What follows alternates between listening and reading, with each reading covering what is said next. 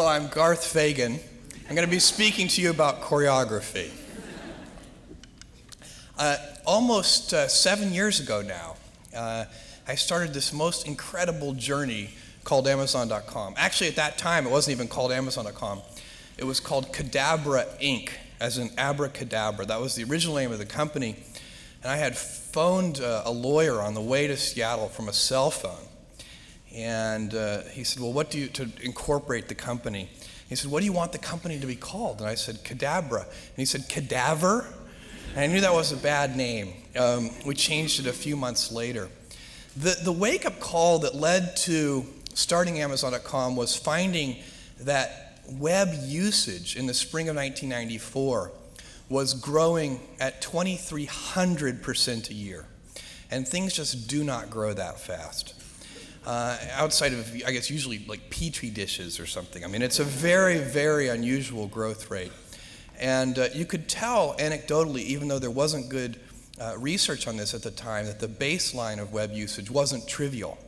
Uh, and so something with a non trivial baseline growing at 2,300% a year uh, is, is, uh, is, is, is clearly going to be everywhere tomorrow. And so the question was what kind of business plan would make sense in the context of that growth?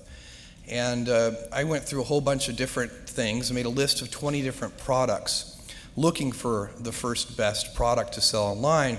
Came up with books for a bunch of reasons, but primarily because books are very unusual in one respect, and that is that there are more of them than there are products of any other category. So there are literally millions of different books in print at any given time, and uh, computers are good at organizing such large selections of products, and, and uh, you could build something online that literally couldn't be built uh, any other way. You couldn't have a physical world bookstore or a paper catalog with millions of different books. Uh, and the primitive technology that was the web in 1994 clearly required that kind of uh, uh, characteristic for a business. It had to be something that could only be done in that way. So that's what led to books. When I uh, uh, decided to do this, I, I first talked to my, my wife, who is sitting here in the audience, and uh, she had married a uh, you know, relatively stable, goofy, but still relatively stable uh, person working at a Wall Street firm. We, I worked at a quantitative hedge fund, and uh, this was a hard decision. And I, I was looking for the right framework in which to make that kind of important decision. And, and, and, and the right framework I found is a regret minimization framework. And I, so that's just a nerdy way of saying that you want to project yourself to age 80 and then think back over your life. And, and if, you're, if, you're, if you're 80, what are the, you want to minimize the number of regrets you have throughout that period of time. I think this is something a lot of people do, uh, maybe uh, subconsciously, they probably, very few people probably name it regret minimization framework because most people are healthier than that. but, but it was uh, a very clear way for me to think about making that kind of life decision. Uh, and, the, and, and, and the way it helped was I, I thought, okay, if I go do this thing and participate in this thing called the internet that I genuinely believe is going to be a big deal, and if I fail, am I going to regret having tried and failed? And I knew the answer to that was no. But I also knew that if I didn't try, that I would always regret that. I would always wonder, and it would haunt me uh, in, until that you know mythical day, which I actually hope will come. My wife is trying to get me to eat better um, one of her heroes is Dr. Weil. So if you're in the audience, uh, your, your, your, your dietary constraints are currently being inflicted upon me. Um, um, and, but I suspect it may help me uh, over the long term. And uh, so that, that, was a, uh, that was how the decision was made to go do this. And there are just literally tons of stories about the early days of getting Amazon.com set up. You know, we, we spent about a year uh, building the software infrastructure and getting all the vendor relationships in place and so on and so on.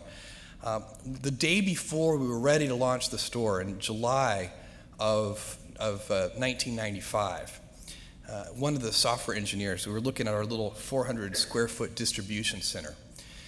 And I remember very clearly this person looked at this 400 square feet is about the size of one car garage. So it was a kind of a toy distribution center, and, and, and although there were real software systems behind it. And uh, he said, he looked at this little space and he said, I can't figure out if this is incredibly optimistic or hopelessly pathetic. Um, and indeed, we didn't know. There really was no way to know uh, how customers were going to adopt this kind of technology in these very early days. Uh, there was a lot of uh, risk involved. In fact, also in the audience today are my parents, who uh, were the original funders of Amazon.com. They invested about $300,000, which is roughly their, uh, you know, was, a, was a, a, reasonably large fraction of their life savings. And, uh, you know, my dad's first question was, what's the internet? So they were not uh, you know, betting on the concept or the idea. They were betting on their son. I told them I thought there was a 70% chance they would lose their entire investment. That that was an important disclosure because I wanted to be able to go home for Thanksgiving dinner no matter what happened. Um, I'm very happy that the, that investment has worked out very well for them. But it was a, uh, a, a, a uh, uh, you know, I was giving myself triple the normal odds. Startup companies are very tricky things. And uh, you know, fewer than 10% of them actually go on to make any return on investment at all. And so I was giving myself a 30% chance, and just wildly overconfident. But uh, but things actually worked out. You know, the planets aligned in those early days, and startup companies need early planetary alignment because there are so many things that can go wrong. And when we launched that store, in July of 1995, we were shocked at the customer response. Uh, you know, literally in the first 30 days, we had orders from all 50 states and 45 different countries. Uh, and we were woefully unprepared from an operational point of view to handle that kind of volume. And uh, in fact, the, the, the, we, this, we quickly expanded. We talked to our landlord and we expanded into a 2,000 square foot uh, basement warehouse space that had six foot ceilings. One of our 10 employees was 6'2. Um, he went around like this the whole time. And, and, um, uh, and we, were, we, were, we were doing our day jobs, which might have been you know, computer programming and all the different things that 10 people will do in a little tiny startup company. And then we would spend all afternoon and into the wee hours of the morning packing up the orders and shipping them out. Uh, there, you know, I would drive these things to UPS, and so we get the last one, and we wait to the last second. I'd get to UPS, and I'd sort of bang on the glass door that was closed, and they always would take pity on me um, and sort of open up and let us, you know, ship things late. Uh, we had so many orders that we weren't ready for that we had a, a, a, we had no real organization in our distribution centers at all. In fact, we didn't. Um, we were packing on our hands and knees on a hard concrete floor, and the, uh, the, the I remember just to show you how stupid I can be. I was, you know, it, it, my only defense is that it was late, but I, we were packing these things. Everybody, everybody in the company and, the, and I had this brainstorm. And as I said to the person next to me, this packing is killing me. You know, my back hurts. This is killing my knees on this, this hard cement floor. And the person said, Yeah, I know what you mean. And I said, You know what we need? This is my brilliant insight. We need knee pads. I was very serious. And, and um, this person looked at me like I was the stupidest person they'd ever seen. They're like, I'm working for this person. This is great. And um, said, What we need is packing tables. and I, I looked at this. I looked at this person and I thought that was the smartest idea I'd ever heard. That the next day, we got packing tables, and I think we doubled our productivity. Um, that early stage, by the way, of Amazon.com, where we were so unprepared, is probably one of the luckiest things that ever happened to us because it formed a culture of customer service in every department of the company, every single person in the company, because we had to work with our hands so close to the customers, making sure those orders went out uh, really set up a culture that served us well. And that is our goal to be Earth's most customer centric company. And I think um, this says zero now, which I'm suspecting means it's time to turn it over to questions. So I will do so.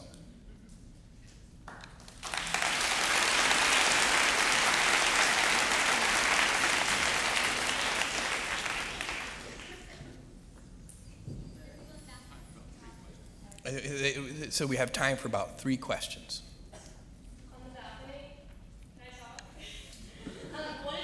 The balcony always gets uh, kind of neglected, doesn't it? Yeah, okay, go ahead. What advice would you give to an internet startup company now? What advice would I give to an internet startup company now?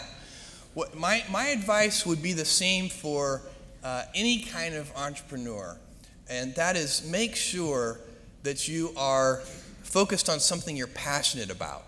So if you look at the early internet companies, they were started and focused on doing something that they thought was very interesting long before the internet was fashionable in any way. Um, you know, I, I, you know, we are currently an underdog once again. We've been in business for six years, and there was exactly one year where we were not the underdog, and that was 1999. I like the the underdog years because it makes, uh, you know, I liked it when all the people we hired, their parents told them they were crazy. Like that was the that was kind of the good era. Fortunately, it's back. Um, in 1999, all the parents were like, you know, giving their brothers and sisters high fives. You know, my son is working at Amazon.com. So that's a very, uh, you can't follow the fashion when you're trying to do a startup company or I think really anything in life. But you have to, as an entrepreneur, if you're gonna, if you're gonna build a company, pick something you think is interesting has the intersection of genuinely creating real customer value, and then just stay right there and let the wave catch you. Um, Grant Hutchins from Edmond, Oklahoma. And um, I was wondering what were some of the other products you considered? And also, on a kind of a personal note, um, you sell a lot of books, but do you ever read them? Yeah, so um, on the list, it's, the list was built by looking at mail order sales. So when I got the original list, it was sorted in order of size by mail order. So for example, apparel is a very large mail order category, so apparel was near the top of the list.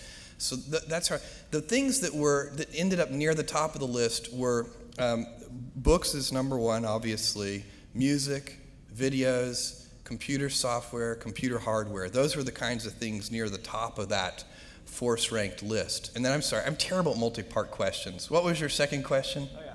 I asked, um, do you read books very often? Oh, do I read books? Yes, in fact, I do. In fact, um, my, my parents will, uh, will attest to the fact that I was difficult to punish as a child because I was quite happy to be grounded. Um, and uh, you know just stay in my room and read. I'm a big science fiction fan, um, and that's probably, I'd say at least half of my reading is science fiction, and it has been ever since I uh, spent those summers on my uh, grandfather's ranch, which I have to say, I know that we're having geography problems with the intros today, but that was in Texas, not New Mexico. But